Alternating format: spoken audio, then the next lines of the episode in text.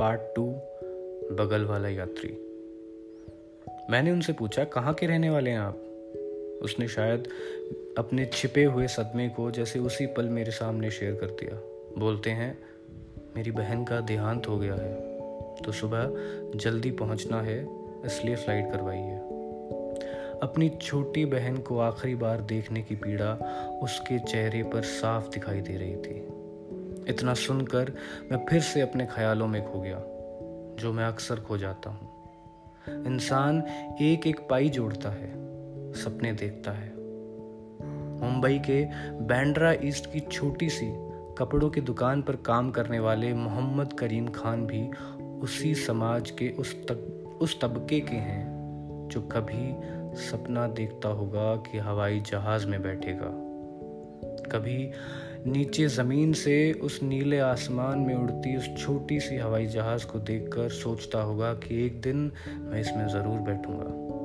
लेकिन उसने कभी नहीं, कभी भी नहीं अपने सपने में सोचा होगा कि इस वजह से उसे यात्रा करने का मौका मिलेगा। कितना कितना कोस रहा होगा वो खुद को। यकीन मानिए, वो बेचारियत भरी बेचैनी उसके माथे की लकीरों पर साफ़ दिखाई दे रही थी।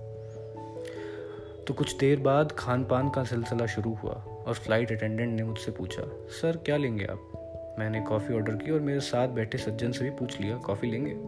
उसने झिझकते हुए मना किया, लेकिन मेरे एक और बार कहने पर वो मान गए। शायद उन्हें मालूम नहीं था कि इसके पैसे लगते हैं। कॉफ़ी मेरी तरफ़ से थी अटेंडेंट बात समझ गई थी और उसने मुझसे कहा भी नहीं। कुछ देर बाद वो इंसान मुझसे पूछता है, आप कहाँ से हैं?